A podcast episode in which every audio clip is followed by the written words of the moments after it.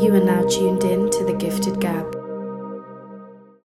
Nah, man, because yo, sometimes you be watching porn and then you go down the rabbit hole of porn and then you end up watching some weird shit and you're like, oh, oh, I'm a bad person, because you still came. You know what I mean? Like,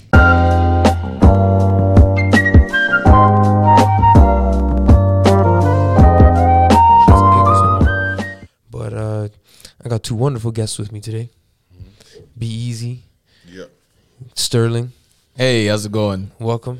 I feel welcome, man. I, I love your studio. I love the space, man. This is dope, yo. Thank you for having us, I man. appreciate you guys. I appreciate you guys. I appreciate the hell out you listening to my dumb ass. Let's do this. I, I listened to Corporate it. Clean, man. That that shit was funny. Oh, thank you so much, man. Yeah, corporate clean. Uh, it- the fun thing about that album is um, that it's a clean album. It's typically not my style, and uh, to record that album the night before, they found me uh, passed out drunk in an alley. then they cleaned me up. And they're like, How, "This guy has to record a comedy album in the morning. Like he's uh, he's never gonna do it." And I came downstairs in tip top form and knocked the hell out of that set. And they're like, "This is why we hire him. This he's a real professional." They're like, a minute ago, they're like, "You know, a few hours ago, we thought he was dead, and now he's just on stage, just telling jokes, just like bang, bang, bang." And I'm like, you know, what I mean, I'm not proud of of my my slip ups with my with drinking. It happens to everybody. Hey, if you, Charges you drink long enough, you know you gonna have one of them. I woke up in a place I wasn't supposed to be. Me, I woke up in a different city. Uh, but uh, yeah, no, the album uh, Corporate Clean is uh, it's special to me because it's the it's the corporate hour that I was using uh, for most of my career, and uh, I'm ready to uh, you know retire it and start new. And uh, so I figured, you know, like with all good material, to give it a good resting place in the memory banks and in the history books is to put it on an album. Uh, I'm very happy with it. I think it's honestly uh, my best album to date. And um, uh, if you get the opportunity, man, check it out. Sterling V. Scott on Spotify, Amazon, Apple Music, man, whatever the hell you use. Pick it up, give it a spin. You know what I mean? And then uh, hit me up at Sterling's Jokes. Let me know what jokes you liked. And if you hated the album, you know what I mean? Don't don't message me. It's just For us, tough to do clean comedy. Like, like clean comedy is, I find it like you know I, I can only think of one guy off the top of my head.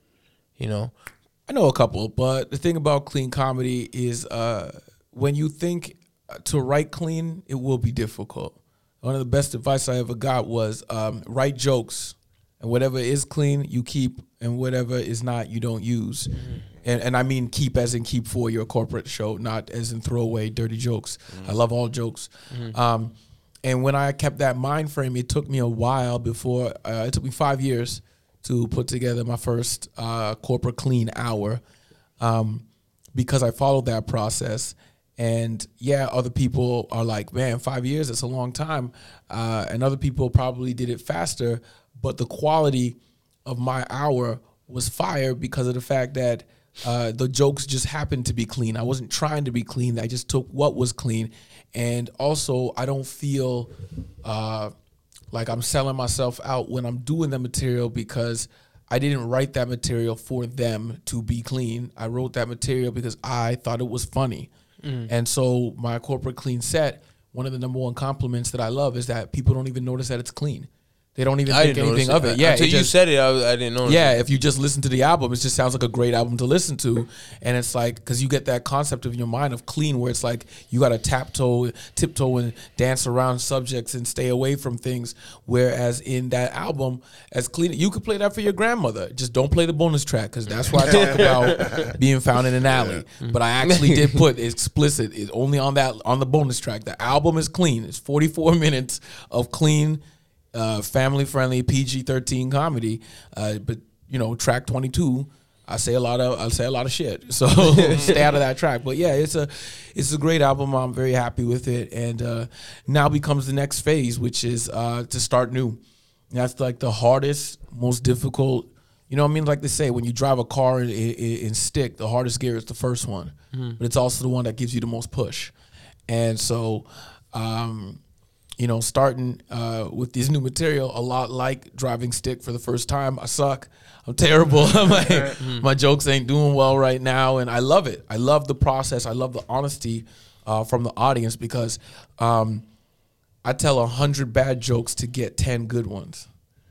And so uh, right now I'm telling my you know my hundred jokes, and as uh, I get the ten that are good, then you harness and you refine those ten jokes, and when them ten jokes are fire, you go okay, now I gotta tell another hundred jokes, and then once you finally get to your hour, now you gotta like uh it's like it's like they're all notes, but now you gotta make a song, and so now you gotta put them all together in this symphony of words that elicit an emotion every five to 30 seconds uh, from human beings who've never met you, but at the end of it think they know you.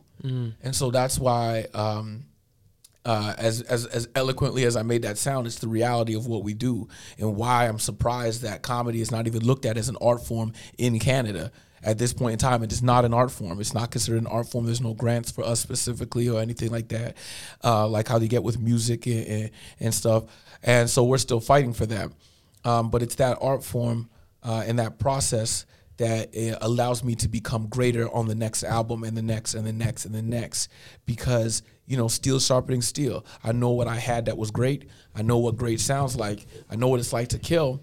Um, but i can't rely on what i had before. I have to build that tool again. And it keeps those muscles strong and allows it to be where you're sharp that you don't you don't age your comedy doesn't age because you grow with the times you know what i'm saying and so um, i'm really excited on uh, looking for the new shows that i do uh, and if you come to one of my shows and i'm bombing uh, those are my 100 jokes. Uh, hey, just some nights you gotta hope for uh, 10 and 1. You know what I mean? If I could tell 10 jokes in a night and one of them work, I go home happy.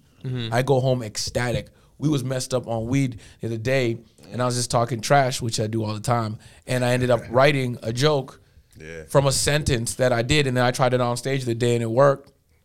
And uh, it was just something simple as um, I have twin girls, and they don't look the same. They're not identical. One of them is light skinned, and the other one has bad credit. Now. If you're thinking that the one that has bad credit is dark skin, you're racist. Um, but you're also right.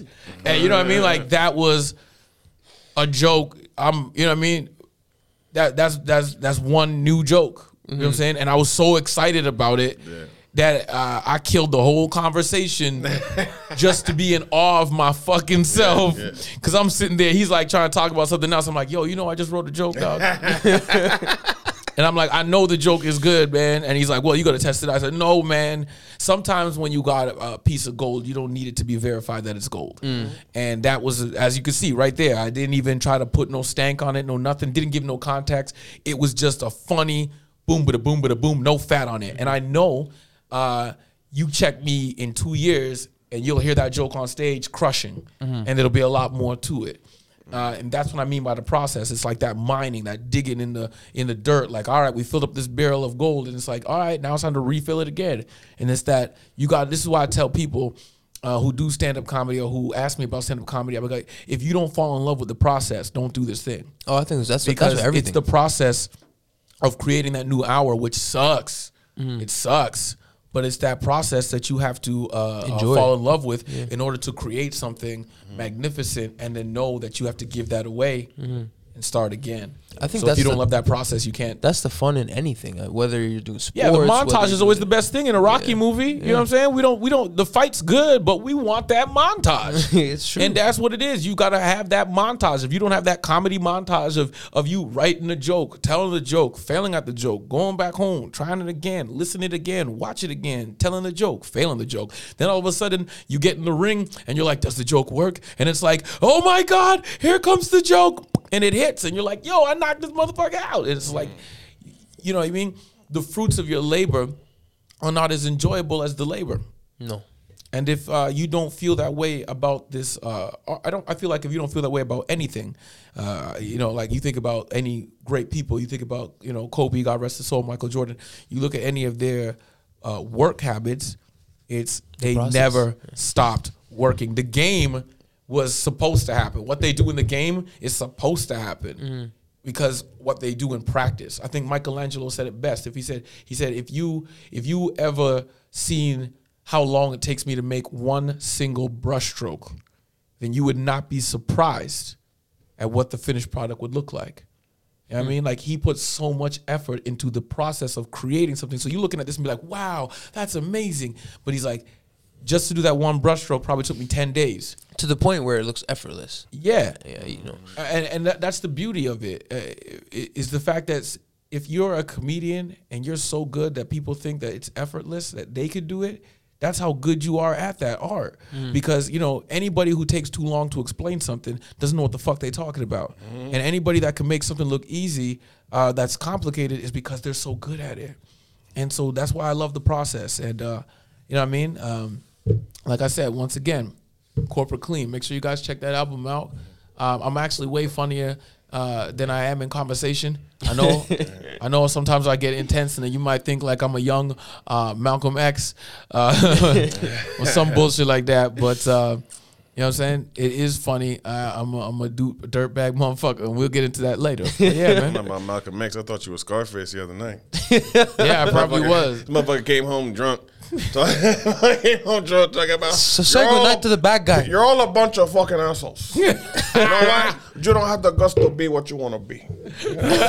like you need people like me. I said, oh shit, this Scarface. nigga was talking about. I, uh, I did do that. I did do that. I cannot deny it. I do not deny a single part of it. I had no idea that it was a, a Scarface that I was doing. I was just really angry and really angry. You know what I mean? Sometimes it gets like that, yo. Sometimes. You know what I mean? That's why I do mushrooms so much to kill the ego because my ego is big, yo. And I, I, acknowledge that my ego is big and it's your ego protects you. You're supposed to have an ego, but at the same time, uh, too much of anything is too it, it can kill you. That's usually and too big of an ego is never a good thing. And uh, with mushrooms, I, I, I that's right, people. I do psilocybin mushrooms. It's fucking great. Um, but yeah, with the mushrooms, what happens is when you're on a hard mushroom trip, uh, it removes your ego and allows you to see yourself uh, for the first time without uh, the protection of your ego. And so instead of just seeing you, you don't see yourself uh, anymore. You see yourself in a part of the world. So it's like looking into a room full of people, right? Instead of just looking internally at yourself. 'Cause When you when your ego is up, all you focus on is you, right? Your perception of yourself. and yeah, stuff like and, and how you feel about all of the circumstances around you. The world revolves around, revolves around you Mm-hmm. when your ego's intact. But when your ego is removed, you're now looking at the world through the lens of somebody watching a whole room of people, Mm-hmm. and all of a sudden you realize that uh, it's it's bigger than you, and uh, that uh, humbles you. And uh, every time I come back uh, from a huge mushroom trip, a little less ego uh, comes back because you learn empathy and you learn to stop uh, just thinking about how somebody makes you feel. You start looking at why do you make them feel the way that they feel, and then you start to realize that sometimes the pain that somebody inflicts on you today uh, is uh, is a is an example of the pain that they feel every single day and then you start to realize, oh my God, that they inflicted this pain on me. Uh, and you know, people would be like, "Yo, fuck that person! Look what they did to me!" And da da da da. I'll never forgive no, hurt, hurt people, hurt people. Right, and it's like then you start to realize that uh, they're not doing these things to necessarily take you down. It's because they're they're taken down already in their lives, and then you start to realize and feel sorry for them. And then it's like, oh, okay, it lets you then have forgiveness. And again, uh, those are the things that we as a society should embody more of empath- empathy and forgiveness because it's those things that allow us to be human, which is uh, people that make mistakes. I don't know how we all of a sudden start living on this platform in an idea that that we are all perfect and that when somebody slips up and makes a mistake that we tear their heads off. Uh, but again, I do drugs, and that's what makes me uh, be the person I am. Hey man, I think the most interesting people do drugs. I think. uh I hope so. yeah, uh, Hey man, I, I, hate mean, to see a, a high born motherfucker. I mean, you guys are both from Toronto, yes, I am. uh, and you are too. No, I'm from Scarborough, to be exact. I said it like yeah, that's a Scarborough nigga type of thing. That, it is I am. Scarborough. I don't know about, I don't know about this guy over here, but I ain't Belgian for this guy. I thought this guy was a cop the first time. yo, I he ain't ain't trust this guy for so long. and he didn't tell me this shit for like a year. I That's didn't trust him crazy. at all. I was like, this guy. you got cop vibes off this guy. Yeah, man. I was just like, This yo, guy he's gave a you under- cop vibes? This, this, this Donnie Brasco in the corner over here, man. This guy just forget about it. I, uh, man, I was like, yo, this guy's a cop, man. I don't trust him, yo. Why you I'm ask the so much questions? I'm the most weed, weed smoking this motherfucker. That don't mean nothing to me, man. Weed was legal in that time. that don't mean nothing to I was me, right dog. that. Yeah, Ask shit, but I don't, I don't really do what I mean? I don't really do. I just I smoke weed. I do. I, I, I do mushrooms like microdose and shit like that. So, yeah, I guess you know what I'm saying. I wasn't I wasn't over here doing. No, How'd you, how'd you guys how- how'd you guys meet? Comedy? This is why I thought he was a cop, okay? All right. Cause he just came up to me and was like, Hey man, uh, you know what I'm saying? I wanna learn comedy from you. And I was like, you know, if you were to do like a an assessment on me, they would be like, Sterling is definitely somebody that likes to help black people. And comedy is his passion. It's all he fucking does every single day. So if we want to get close to him, we gotta gotta get into him being a comedy disciple. Because this dude is six foot four, 265 pounds, talk about I want to do comedy. Motherfucker, don't tell no joke. Go fight some bear in an alley. Your big fucking ass, you come here about I want to be a comedian. I'm like, why? So you can stop scaring the shit out of people? And Jesus you know the shit I said to him. I was like, I was like, nigga, I've known you for this long. You don't really break the like. What are you? Are you got pounds on the low or what? What are you doing that you get that? The I don't know. I don't trust none of these motherfuckers, man. My condo board still keeps trying to get into my house all the time. I don't know why. They'd be like, "Yo, can we come inside?" I go, "What the fuck you want in my house?" That's what I swear to God. they'd be like knocking the door and stuff. Like, "We gotta come inside." I said, "No, you do not." They're like, "Oh, one time they were like, oh, this is why I was like, this again. This is why I think these motherfuckers is cops." Okay, listen. Telus was like, "Yo, we're gonna start running Telus uh, fiber optic through the whole building," and I go, "I don't give a fuck. I got Shaw," and he goes, "Yeah, but we need to come into your unit." So that we could run this Telus cable through the. I go, Why? I don't have Telus. I have Shaw. And he's like, Yeah, but we need to come into your unit to run this Telus. I don't have Telus. you know what I'm saying? Like, doesn't that sound weird to you? What you want in my house so much for? I told him go away. And he's like, I'm gonna call the condo board. I said, tell him come here, I'll cuss him out too. I ain't open this fucking door.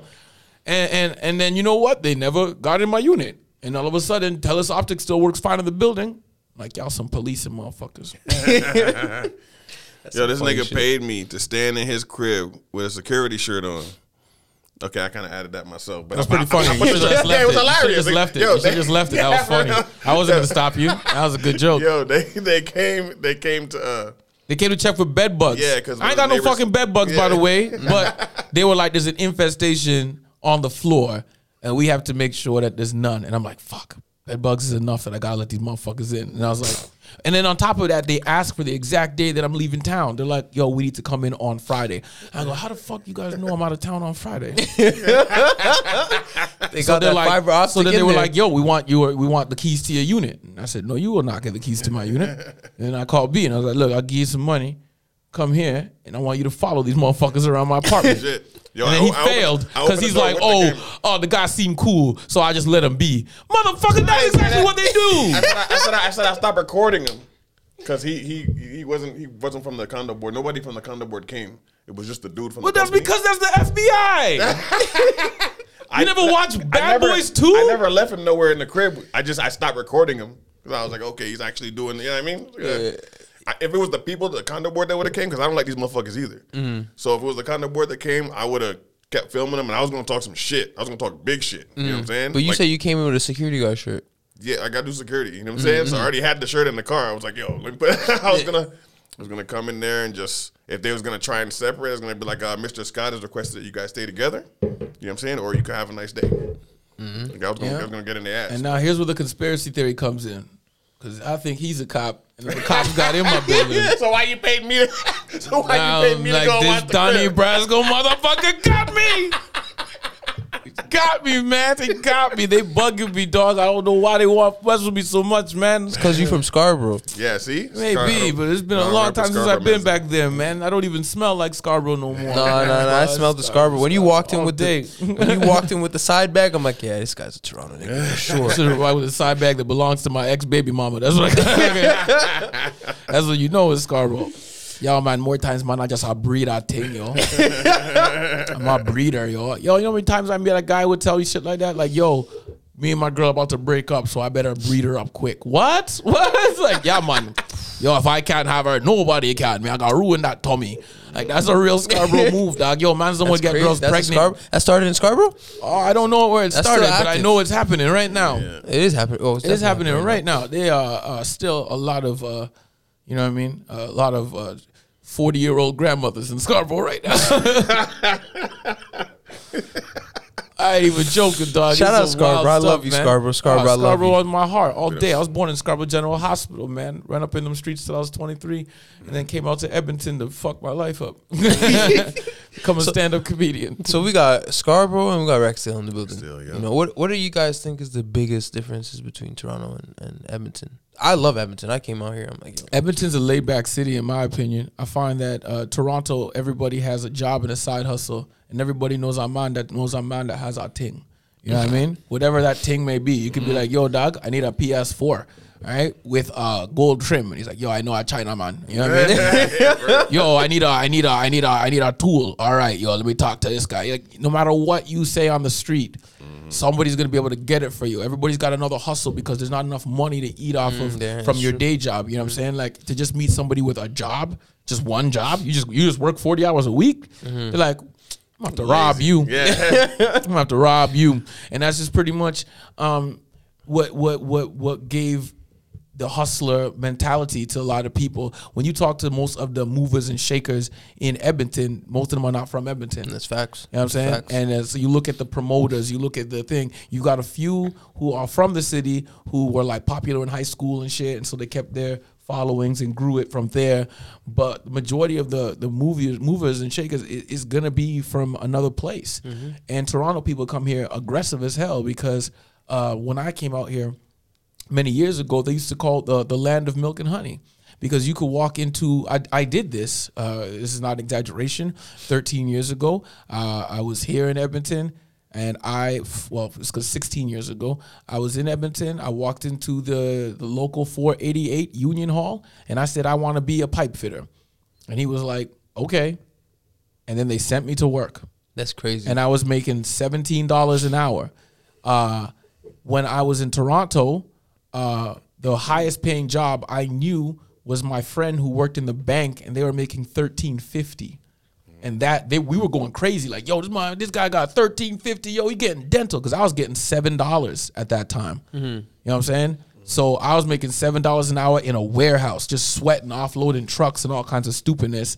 You know what I'm saying? You get your check, and then they take the money out from your check, and you like, how am I gonna live? You know what I'm saying? You couldn't make. I think the most you could possibly make was like two thousand dollars a month. Mm-hmm. You know what I'm saying? And and uh, with that money, you obviously can't eat and live. You got to have a roommate. So everybody got roommates. So everybody living with their mom. Enough people in Scarborough living with their mom until they're in their thirties and shit. Mm-hmm. And so when I came out to Edmonton, people were living on their own at 17 mm-hmm. because rent was cheap back then. I was living in 678 Abbottsfield Road. It was $375 a month for a three bedroom. That's cool. And so we were splitting it.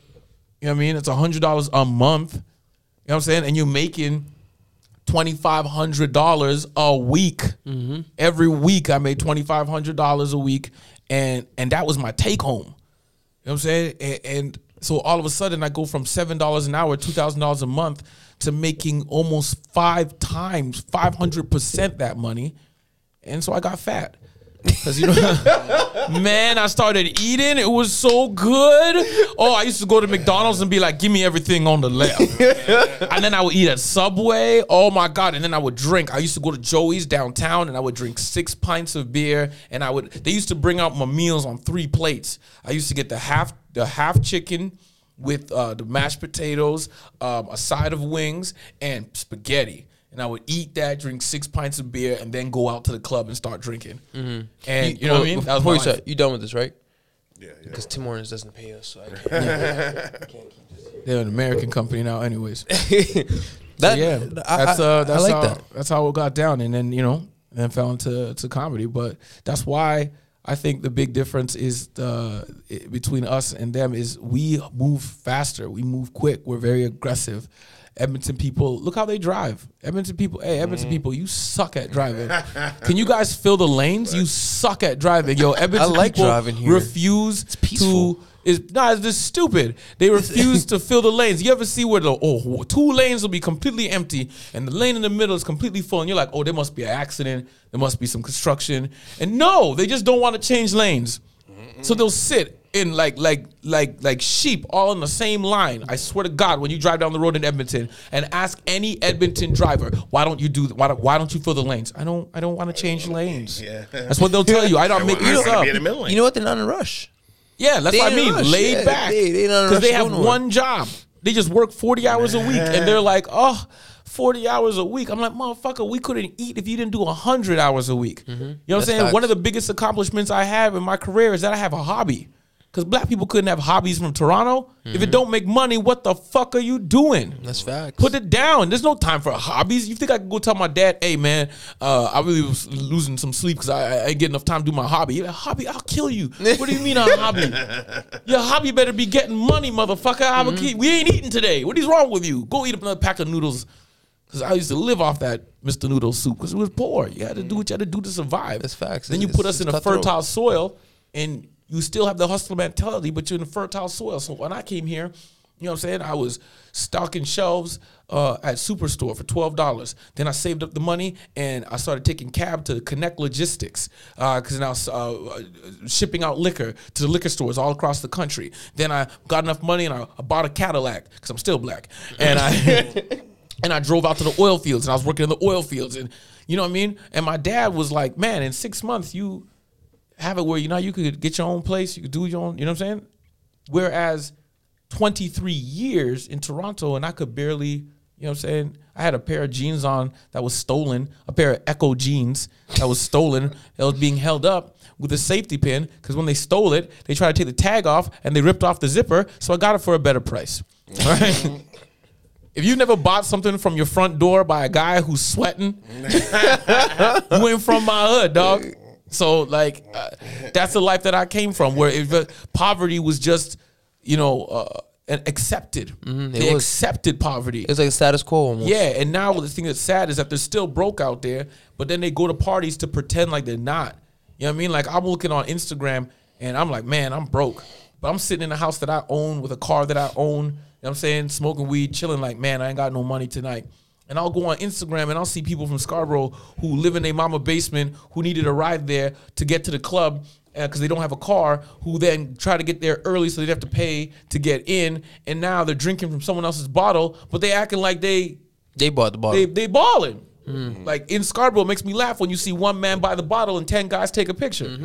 You know what I'm? Everybody be like, "All right, this is the group shot. Okay, I need one for my Instagram." Right. Mm-hmm. It's sad. It's like you know what I'm saying. Like you're so caught up in pretending to be rich, you forgot how to even uh, Try to just- be rich. j- j- get wealth. Yeah, yeah. Forget rich, just get above water. You know what I'm saying? Like I, enough people from Scarborough have called me asking me for money. I'm like, I'm a comedian. How am I the one that has more money than you? I don't have a guaranteed paycheck. My paycheck comes from hustle. I wake up every day and like, how am I go eat? Keep and so life, like I gotta on. look three months ahead. Every every every if today is November, I'm looking at how am I eating in February. Mm-hmm. You know what I'm saying? You have to be a different animal when you're self-employed, Mm-hmm. and that's why sometimes I believe yes that there are some things that happen that uh, uh, hold uh, black people and, and people back in general. Um, uh, from becoming from obtaining wealth, but uh, I will say that I would say about uh, you know maybe fifty percent of it is our own fault. Because a lot of people don't want to put that work in. Accountability, man. You know what I'm saying? They don't want to put that work. It's work. It is It is work. work, It man. is work. I, I joke and I, I I I always give off the impression that I'm lazy. You know what I mean? But a lazy man can't have the life that I have. You know what I'm saying? And and I do that uh, lazy attitude because then it allows others to feel comfortable around me because then they feel like their laziness is accepted. Because if I'm too, you know, say what you want, they're like, oh, change your circles. It's not that easy because if you're too ambitious and too drive worthy, it will piss off the weak It does piss off the weak. and they will start they they they start to hate you uh, uh, because you um like they don't want you to win when you're hustling and the reason why they don't want you to win because if you win and there's no um there's no excuse for their failures Hmm. and so if you're succeeding and they're the guy sitting next to you and they're failing What's their excuse? their failure is now on you. And that's so the they want you to fail. And that's why when I left the borough, um, I never went back because the, the the mentality is always like, like I'm one of the top comedians in the country, and my own friends will say things like, "I'm not gonna pay to come see you, it's you," and I'm like, "Yeah, I'm on TV with Deon Cole and Brent Butt and Jeff Dunham. Shit, I'm on TV every single year. What have you done? You know what I'm saying? But they're looking at me like, ugh, I can't believe I got to pay twenty dollars to watch Sterling. Well, and peop- it's sad, but I mean, people that come from what you come from can't fathom that you were able to accomplish whatever with don't the same believe it. resources that were at their disposal. You Mm-hmm. know, I find that a, a common theme in Toronto is that some people, you know, they got the strong head on the shoulders, they cut the distractions, they get the shit done, and then the people that are next to them are like, well, nah, nah, fuck that. I ain't paying to go see him. Or, nah, I but they'll jump on music." as soon as you make it. They'll be like, "Yo, I was there with you, dog." You know how Mm. many people will write me messages like, "Hey, man, I don't like your pictures or come to your shows, but I follow you on Instagram. I see you, big dog." I'm like, "Get out of here, man! Mm. Get out of here with that bullshit." Well, you, you don't, you how you? That's what I'm saying, yo. Yo, the, the cheapest support that you can do for somebody is hit like. It's the easiest shit to do. You on your fucking phone all day anyway. Tap your finger two times. You know what I'm mm-hmm. saying? Like, mm-hmm. I, I, I don't get it. it's it. a weird it's a weird like we've moved into a weird space when it comes to this the, the phones and the social media and like what you were saying about people going on Instagram and taking pictures with bottles and it's it's just a really different space to operate in. It's like a lot of people are here faking this funk mm-hmm. in order to look a part that they you know they don't you know I never really understood it. You know, before I, I started getting into the really Insta- like not Instagram, but like creative stuff. I, I was like, you know, I didn't even have an Instagram for like a year. You know, one at one point my shit got deleted. I'm just like, fuck it, just fuck Instagram. You know, mm. what's the point? I hate it You know, but then when I I'm like, okay, you know, let's. Ma- I made a decision. Let's let's let's do some shit with this social media shit. Let's make some shit happen. You know, and that conscious decision helped me position myself and use it as a tool. And then I come on and I see I can see exactly how it could be addicting. How trying to impress people that you don't know can be addicting. I can see it, but there has to be that accountability. There has to be that that knowing like okay i'm here with a purpose you know what i'm saying so when you guys are doing your thing the comedy thing you have a why behind that you have a purpose behind that you know it's not just to look cool on instagram it's like yo putting in work behind the scenes so that when you guys see what we're doing it looks like we've been doing it our whole lives mm-hmm. you know Yeah, it's a promotional tool. it's a promotional It's a way to have the audience connect with you. Uh, the thing that I think with the social media, the problem is that the technology is va- is advancing faster than the humans are evolving because uh, we are going from, you know, you go back 20 years, there was no such thing as Facebook, right? So you got to understand that. You know, to go into 20 years, of course, human beings ain't really evolving that fast. It takes hundreds and thousands of years. And we went from, I only know who's on my block, and I beef with this guy across the street who I see, who I know, to all of a sudden the whole world knows you and you don't know the world. And all of a sudden they're following you in your life and you know the, your privacy is being intruded. Pop Smoke got killed because he was trying to show people um, a pair of shoes he got, and somebody Seen saw the the address. address, and killed him that day. In la not even in new york Yeah. in now think about Beverly how Hills. crazy that is. That you know you would never have even that we didn't even evolve to even think that way. Mm-hmm. Of oh my god, don't you know post that picture because we might get murdered. You know what I'm saying? XXXTentacion got killed because he was talking about buying a car and they knew he had fifty thousand cash on him when he went to the dealership and that's where they killed him. Right? You wouldn't think that when you're like, hey, I'm just hey guys, look at me and my accomplishments. You're like think you're talking to your fans and all of a sudden, you know what I mean? Them people run up on you and now you're gone. That's especially what I mean when I say like we're evolving. We're not evolving at the pace that the technology is, and so we are not adapting uh, the way uh, that we should be. We're, we're growing a narcissistic society that constantly feels anxious and agitated. Mm-hmm. It's the more convenience that we add doesn't give us uh, a shorter day.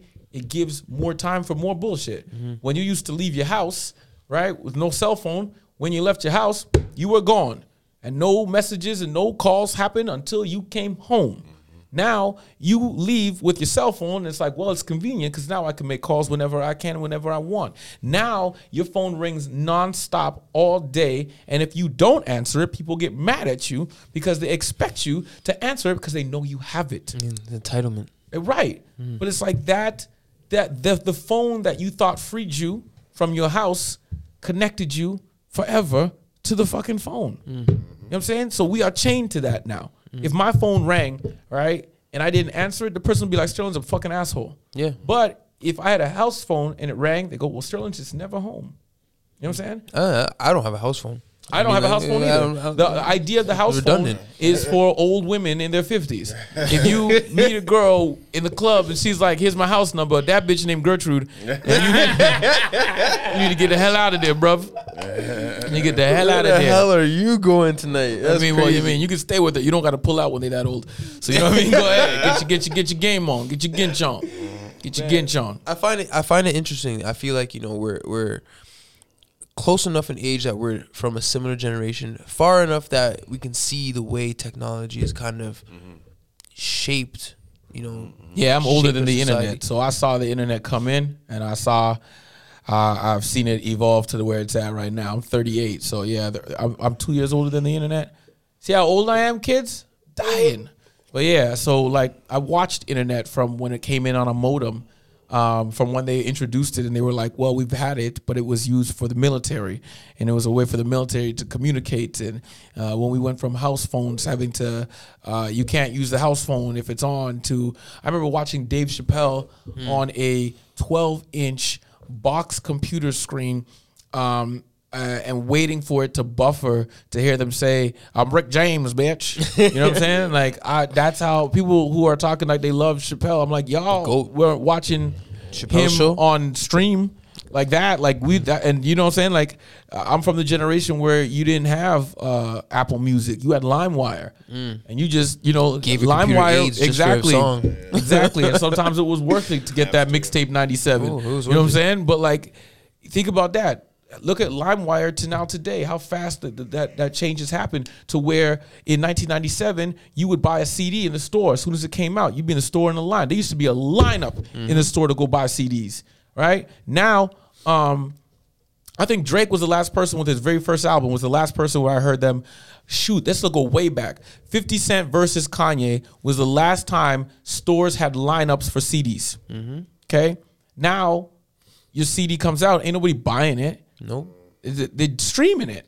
That- That's actually an interesting point you brought up because I actually I have a very interesting question about that because obviously the music business has changed with the mm-hmm. with the with the internet. People don't buy CDs no more. Yeah. Contracts don't make any more sense. How has this progression in society changed comedy? So what it did was a good and a bad, but I'm gonna say overall good because what it did was it took comedy and put it on a world scale. Now a person from England can have fans in Chicago. Now a person from Vancouver can have get love in Switzerland. So it made it global, but in making it global, we lost local, which was the CD sales and stuff.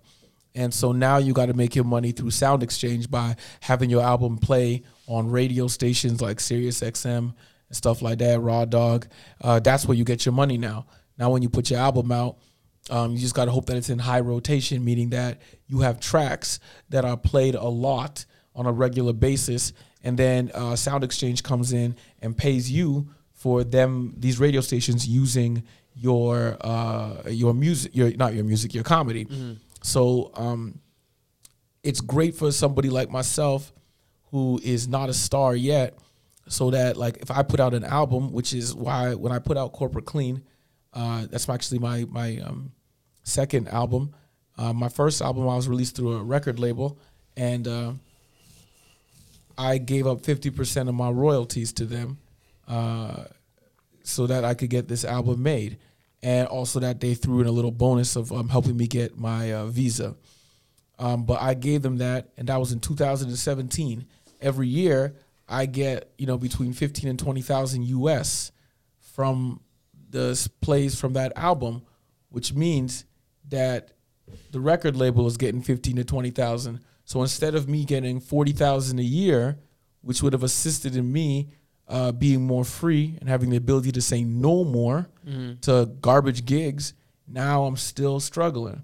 So then in 2019, I said, well, I'm a, I actually was supposed to be March 27th was when I was supposed to film. Uh, my for, my corporate clean was supposed to be done March 27th, and then COVID happened. Um, I'm actually glad it didn't happen at that time. I'm way funnier than than, than, than what I was at that time. I hope so. Uh, yeah, definitely. uh, and uh, uh, it allowed me to find a value within myself and realize that what is a record label? A record label is the people that will take your album, produce it, and then put it out there. And I was like, well, with t- technology, getting back to the idea of technology, um, it's no longer a mystery. You get on CD Baby, DistroKid, whatever. Mm-hmm. It's all of a decentral. It's super decentralized. and now it's all out there. So then, why do you need record label? Mhm, It's Right? redundant. Yeah. Exactly. It's it's it's it's no it's no longer the I got a record deal. It's like, ooh, you got a record deal? Sorry for you. Cause like when you find the value in yourself, what you realize is uh what Prince was saying when he's like, Don't give up your masters, or Master P was saying, Don't give up your masters. Because um what those artists were doing was when they got a record deal, they would give them a million dollars and then take like Advance. 99 percent of their Royalties and royalties. masters, And it's like you did this song and the record label owns it. Mm-hmm. And so the only way you make money is on tour. And so no matter how many times that's playing, you, You ain't get getting nothing. yeah. But the record label is sitting back seeing this money that I'm getting now. Mm-hmm. I would rather uh and so like the, the record labels will be like, well, we give bigger distribution and it's gonna get played more places and so you'll make more money. Mm-hmm. I said, well, listen, I'll keep my masters because uh, I would rather get hundred percent of ten dollars rather than give you, you know, uh, fifty percent of twenty. hmm That's what this guy was talking about. Cut out the middleman, right? Yeah, exactly. He was absolutely right in that, and so that's what I did. So my album is hundred percent mine, and so uh, now instead of getting fifteen, twenty thousand dollars uh, off this album just from its spins alone, please play the album a lot. Um, I'm gonna now be started taking in forty thousand dollars a year. Now I got that forty thousand plus I'm gonna get the other money from the other album. Now all of a sudden, uh, without any shows, sixty five thousand US a year. That sounds like a, a pretty decent job all of a sudden, right? sounds like a good 40 hours a week. albums. That's only, that's only two albums, right? Now, as you build your catalog, now I've been doing comedy 13 years and I only have two albums, but in every every two to three years now, that you'll see an album come out for me because that builds my catalog. So why I build that catalog through my own record label is because I keep 100% of that. So even if it's only making 30,000 a year, but when I have 10, I'm making 300,000 a year. Mm-hmm. You know what I'm saying? As long as, of course, the material is relevant and getting its spins. You know what I'm saying? And, and now you have the freedom to do so much more. You're making passive income mm-hmm. Off of your art form.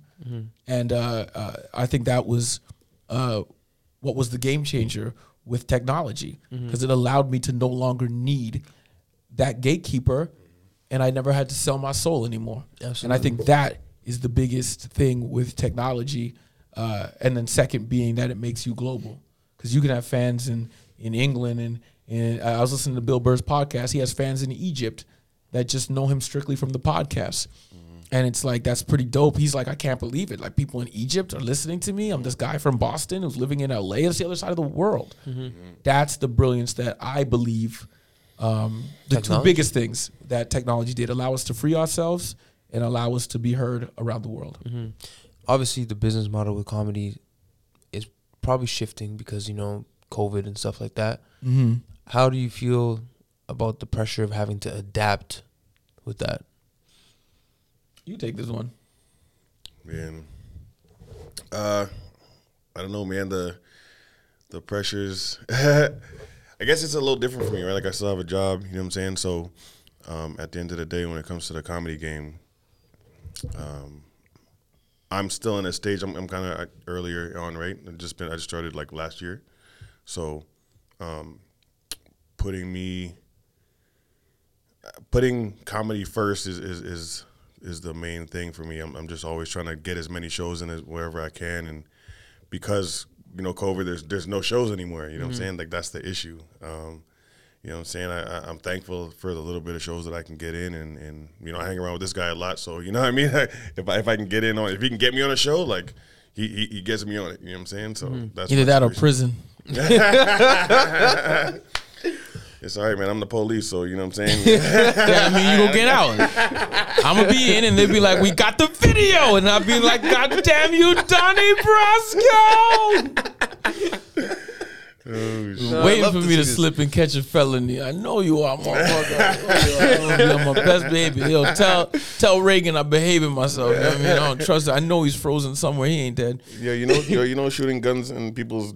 Uh, Yeah, but it's not that- enough to. It's, it's- not enough. You guys want more. You guys want more. You're like, you're like, yo, I got him shooting a gun in a farmer's field. They're like, that's not enough, man. He'll be out in a week. We need to bury this man. We need to. We need to get him on something good. He should have killed a goose or something. Get- get- let him shoot the loony. Let let him shoot the loony. What's what's the long game? You know, is it is it like I see a lot of comedians end up going into film. I see a lot of comedians like the podcast. You know, I feel like comedians, comedy is such a fluid thing because you know you could put comedy in anything. You know, It- there's always moments that need some. You know that that sense of humor, that wit. You know, is there is there is there more for you I guys? feel like in- for in me, store? essentially, I would like to get to a place where I can do comedy, uh, just strictly comedy and nothing else, right? I, I mean, you know, if they want to give me a big check for doing a movie or something like that, that's cool. But I want to be in a place where I have the option to say no to that, where it's like my comedy's doing enough for me. You know, maybe I want to take that on, maybe I don't. It is what it is. But once I get there, um, you know, this guy's over here like, oh, oh, sixty-five thousand dollars. I'm like, nigga, if I can make sixty-five thousand dollars off of comedy right now, I'd be fucking ecstatic. Well, I mean, that's that's I mean that's a it's a feasible goal. That just is a goal that takes time. Mine is uh, uh, a goal that is not always feasible. It's to become one of the greatest of all time. And uh, comedy is the only art form where when you become good at it, they expect you to do something else. I want to be doing comedy. Yeah, I mean, yes, I do love to dabble in other things. Of course, I want to be in a movie. Who doesn't want to be in a movie? It's fun. Um, who doesn't want to, you know, be able to explore the uh, idea of you know making a song? You know what I'm saying? Who that would be great. Kobe Bryant has a rap song. You know what I'm saying? How much fun was that for him? and an Oscar. You know what I'm saying? Exactly. Yeah, yeah. Right? So it's like those are things that yes, I would dabble in those, but just like Kobe, you're still gonna know me as a basketball player. You know what I'm saying? So like for me, the end game is uh uh can I become one of the greatest? And now obviously that's up for uh, a debate to what you mean by the greatest, but I'm saying if you were to say great names of comedians, you know, um, that mine would ring amongst those. And uh, you have to uh, come to a harsh realization that with life, uh, it's the, the, the, with life, it's everything is equal exchange. And uh, if you want something, then you have to give. And so, if you're not willing to give your life in exchange for your goal, uh, then your grandiose goal will not come through. and so, when I when I touch that mic, uh, I put my life into it, and I, that's how I feel whenever I'm on stage. Which is why it's different for me, the the aggressiveness of my style and who I am and what my goals are. I've slept slept in cars. I do whatever it takes. There's nothing going to stop me because uh, I hate where I am more than the pain that I'm going through right now. You know what I'm saying? So it's like sleeping in a car. You'd be like, "Ooh, I don't want to sleep in no car." I'm like, I hate where I am so much. I'll sleep in a car to move me an inch more. You know what I'm saying? So, So my end goal is to become one of the greatest of all time. I want to be the first Black Canadian in the history of stand-up comedy to do a nationwide stadium tour. It's never happened before. You know what I'm saying I want to be that guy who broke out from under all of the oppressiveness that uh, the Canadian media has done. Canada is well known for not supporting their own unless you're a folk singer or a country star. You know what I'm saying? And so to be able to pop my head out through all of that controversy would let me know that it was my comedy that sprang forth. You know what I'm saying? Not me, the person. Nobody cares about that. It's it's the material. And the more pressure and stuff that you put on me, the the, the brighter that diamond will shine. You know what I'm saying? Pressure pressure makes uh, Pressure makes diamonds, man. you know what I'm saying? It does. It makes diamonds. I remember the theory that my, my dad had was like, if you want the purest gold, it has to be burned in the hottest fire. And if you're not ready for that fire, then you ain't go get that gold. And so That's a bar. Um, I'm going to allow myself to that, to burn so that I can shine. And that's what I mean when I'm like, you have to give up. You know what I'm saying? I, I live, eat, sleep comedy. And so every time a lady meets me, I'm like, I know it's gonna be six to eight months before she leaves me because the same thing that she fell for me for is the same thing she's gonna get sick of. Because I, I comedy is my passion, so it's my job, it's my hobby, it's what I do in my spare time. I watch comedy when I'm at home. I go to open mics every day, and then I perform on the weekend. I'm comedy, comedy, comedy. right? Outside of my only thing that can come before comedy is my children. And the only reason why I push so hard with my comedy is my children. So they they work symbiotically. But relationships, I have to take that as a fail, and I know they'll fail because uh, a lot of times in our new society, like I said, we've bred a, a narcissistic society. Not necessarily that's um, in in a negative way to what I'm about to say, but like you have to have somebody that submits to you. You have to have somebody who is like, I am no longer number one. I'm going to follow your career and I'm going to give my all to you. And a lot of people want that individuality. And that individuality uh, has been bred uh, through uh, the social media, where uh, as much as we try to say that we're all uh, d- different, we're, we're pretty much all the same in that we want our individuality. We all want to be the star now. And so instead of somebody submitting to you and being like, yo, I'm going to do what I got to do and ride with you to make you a star, now they're like, well, I mean, I only got a few less followers than you. So, you know what I mean? I got to do me. Let me get my camera out. My OnlyFans account is popping too. You know what I'm saying? And so, like, you start losing that uh, the, the the relationship aspect of life, and you have to understand that uh, you can't invest a lot of time into a relationship and expect to have invested the right amount of time into your art, uh, because relationships require a lot of time, work, and effort. That's facts. Um, but your career requires more. One of the most infamous quotes from The Devil Wears Prada was uh, the girl uh, that she was assisting um, walks in and she's like, "My husband doesn't like me anymore, and uh, my friends don't talk to me, all because I'm I'm I'm here working for you." And the lady looked at her and says, "If your life isn't in shambles, then you'll never be successful." She's like, "Yeah, that's your relationships fall apart. You have to make a choice between success and your relationships. What's more important?" And uh, the the the the commitment that I have made is that I am giving my life to the career. And there's going to be a lot of bad consequences that come with that. When you look at any great star, you'll see the relationships in their lives are estranged. Um, but I will give that because from that will come the fruit of being able to provide a lifestyle uh, to bring uh, to end the generational uh, gap of wealth and, and and allow my family and my my future kids and whatever grandkids and the future generations to be able to have wealth, to be able to have time, to be able to say, look at what our family can do.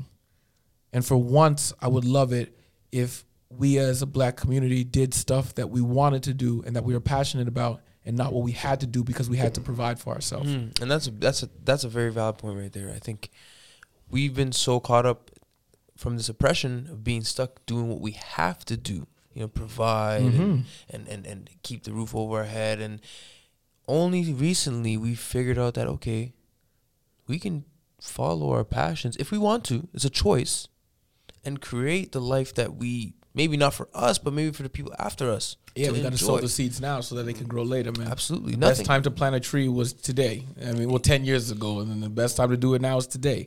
We have to plant. We could say about all what we could have had, but we have to plant them seeds now for future generations. I may I may put down the seed, but my grandchildren will feel the shade. Mm. You know what I'm saying? Yo, that was a deep quote. I just made that shit up. Man. you know what I'm saying? I tell you guys, man, when I'm famous, they could be listening back to all these podcasts like, God damn, Sterling was crazy. Too bad he died of cocaine. I don't even do cocaine, but who knows what's gonna happen. don't do cocaine, kids. I do not do cocaine. All right. I'm just making a joke. See how funny that was? That was a hee hee ha ha moment. All right, back to the show. Man, no, that's some real shit though. I mean, I mean, you know, I think like you were saying, that everybody wants that sense of individuality, and everybody. It's cool that technology has everybody feeling empowered, but there's a difference between the individual, you know, crafts crafting their way, and the individual feeling entitled to this, you know, entitling their way. You know, I think.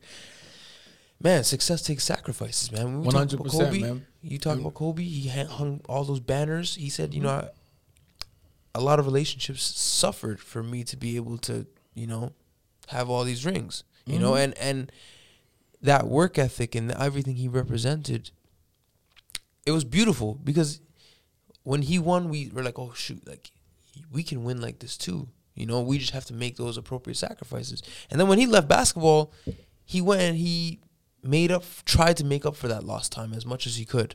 You know, Yeah, that's the thing. You got to try to make up for it, and uh, it's it's it's rough, man. It's not going to be easy uh, because um, if you look at anybody, it's it's no matter how successful they are, they end up. Laurence Fishburne, uh, great actors, love him.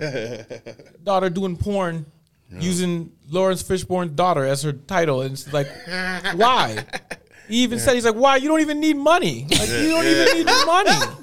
She's like, You're just you, doing this. You're just doing this to piss me off. Yeah, like, yeah, yeah. You know what I'm saying? Like that's how estranged and messed up that he's out there doing the Matrix. He's like, this get out the Matrix. Get out. We're supposed to be looking at the Matrix. Get off of Pornhub. Stop looking at Madonna. God damn it, Keanu. You had one job. you know what I'm saying? Like, you know, like she took the blue pills. She's gone. You know what I'm saying? And it's like those are the kind of things that happen. And um, uh, you have to be mindful of these things and, and understand that that's what the sacrifice is. So like, don't waste time. Don't play around. If you're gonna sacrifice uh, time with your family or your friends or your relationships or your, even your own kids, make sure that it's valid. If I'm not at home, please believe I'm on stage trying to create a future. That night matters. That night away from you is is a night that's gonna help me provide for you. So you can't be out there just messing around. And this is why I'm like, a lot of times uh, people are surprised that I'm so serious when I talk like this uh, because I act silly out in public. But I mean, the intelligent man plays the fool, but the fool can't play the intelligent man. Mm. Mm. smart Right? nigga can play stupid, as, stupid as I play play the smart. fool, it allows them to feel at ease around me and you know, my presence, and then they, they'll give me things because they think that that I'm less than or that I'm whatever. But I'm just playing the game mm. because I got to eat too, mm-hmm.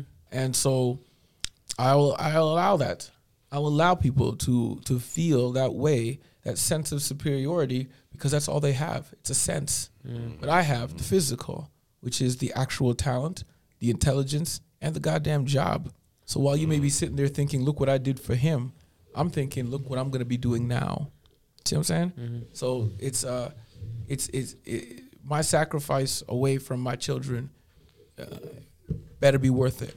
And every year I say if I'm not better, I have to be better this year than whatever I was doing last year. Whatever last year's accomplishments were, this year's accomplishments have to be bigger. Hmm. And that's the only way I move. You know, you want to climb a mountain, you don't stare at the top, you look at your feet. That's facts. You just begin one step at a time. That's and that's my steps that I'm taking. It's one one day at a time. It's one brick at a time. You know, you can't. I think you know with this whole. It always comes back to social media because that's the. It- It's a very dominant thing in our li- in our lives right now. You know, one of the most dominant. It's the Yeah. one. It's the. It's it's it's a it's a tool that was meant that uh, it's a tool that can be used beautifully, but is misused uh, because of selfishness. I'm saying, uh, think about it. We have a tool where we could communicate around the world right now, yeah, it's powerful. and instead it divides us. Right? We have a tool. We could literally say, "Hey, everybody." Shouldn't we not have a war? Or shouldn't we like love and you know, Should we wear masks? and it's something as simple as that. There's a lot of people gonna be listening to this like, "Mm, I don't know about that. You know what I mean? But it's just something as simple as that, though. But then, like I said, I don't feel human beings can communicate on such a large level. it's tough. It's Uh, tough. because as you, I oh yeah, I did that theory without the podcast, didn't I? Before the podcast Yeah, started, I yeah. said that theory. The theory for the people who are like what I'm talking about with the population. I don't believe human beings can work uh, together in these massive cities and also with the massive amount of social media because uh, communication doesn't do well over large groups. I was saying the example was if I said in this room right now, we're gonna get up and walk out the door. The three of us would have heard that, got up and walked out the door. But if there was hundred people in this room and I said we're gonna get up and walk out the door, there's gonna be twenty people being like, "Where are we going?" You know what I'm saying? And it's just like we're in the same room. We all heard the same message. Why did it not translate?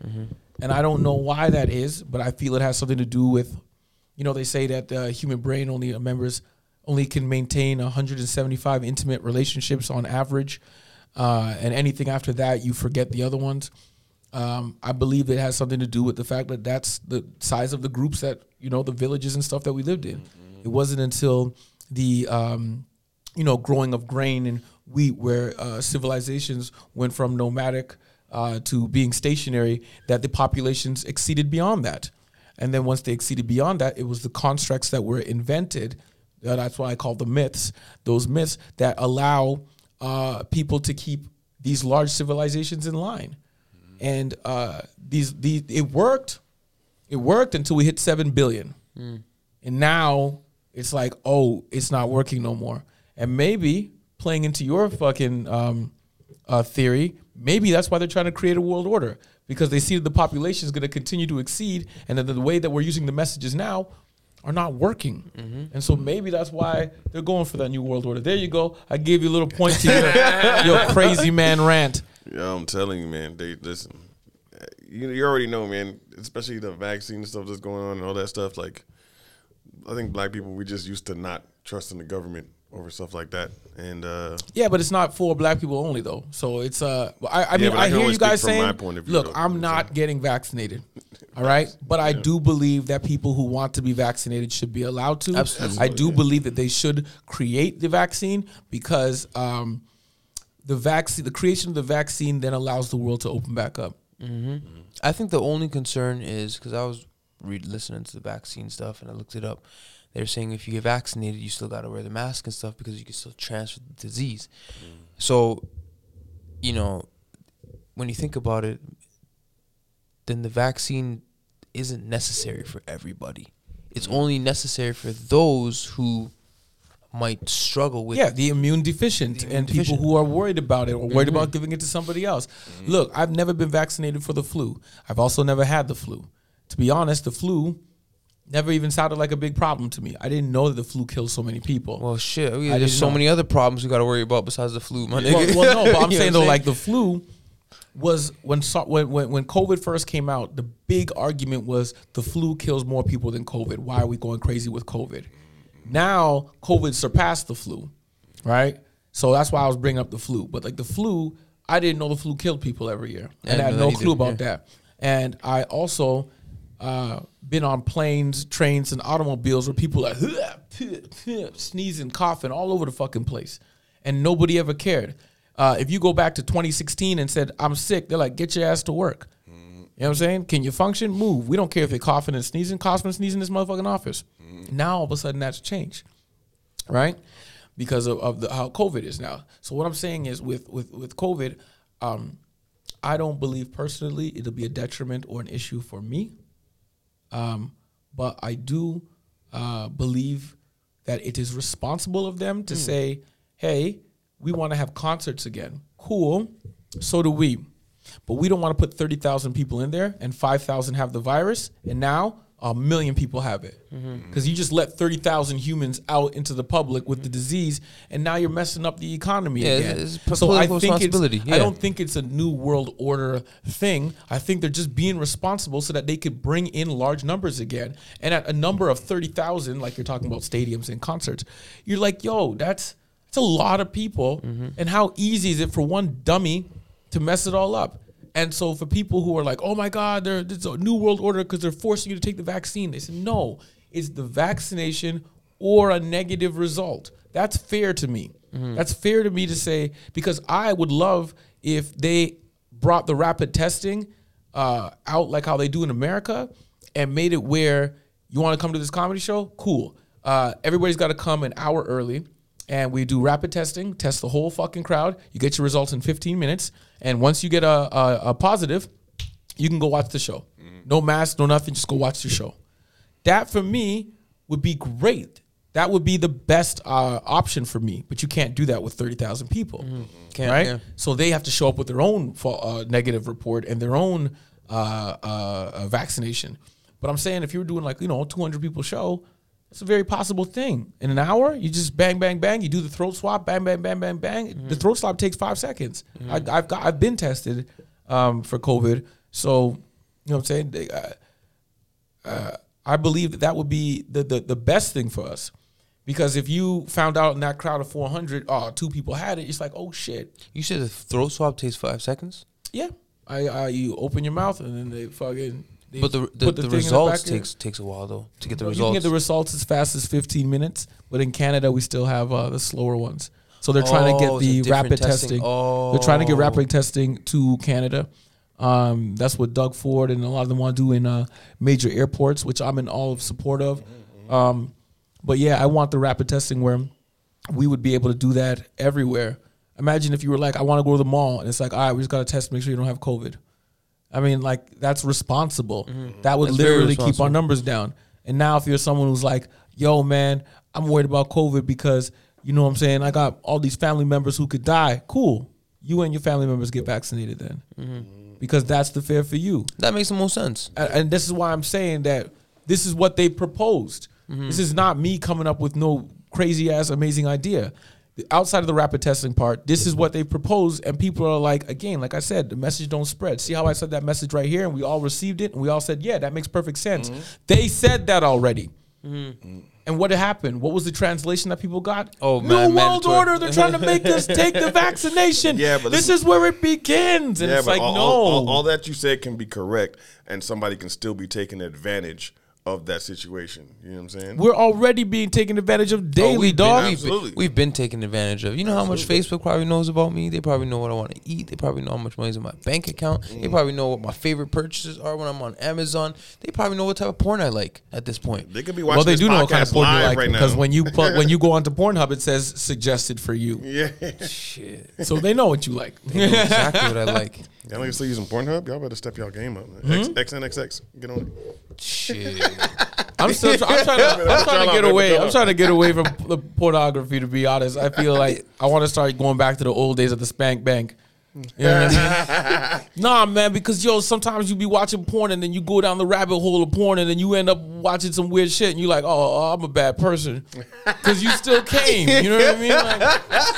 Like, I was going down the rabbit hole and it ended up with a guy peeing in a girl's mouth and I'm like, oh, Yeah, now you I'm went, finished. You went way too far. The, al- the algorithm got you. I pissed on a couple bitches before. I don't- See what I mean? Yeah. I don't- hey, now, it is now, what it is. now I go in and suggested by you is a bunch of uh, people peeing on people, and I'm like, no, dog, I was just surfing. I wasn't, you know what I mean? It did. It wasn't in the buffer now. I didn't know he was gonna do that. It- it's how it ended. I, I went, what are you doing? Why are you? Oh no! You know what I mean? I thought it was gonna be a money shot, and I was like, that's not money. You know what I mean?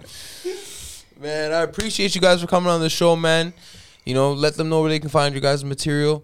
Uh, once again, man, please make sure you go check out. I have two albums out. One is called You Never Heard Either, because this is the first time you met me. The first one is called Stay Together, and the second one is called Corporate Clean. Uh, you can find that on any major streaming platform. Please give it a spin. Give me a follow at Sterling's Jokes on Instagram and Twitter. I don't really use Twitter. I'll be honest. I just have the account.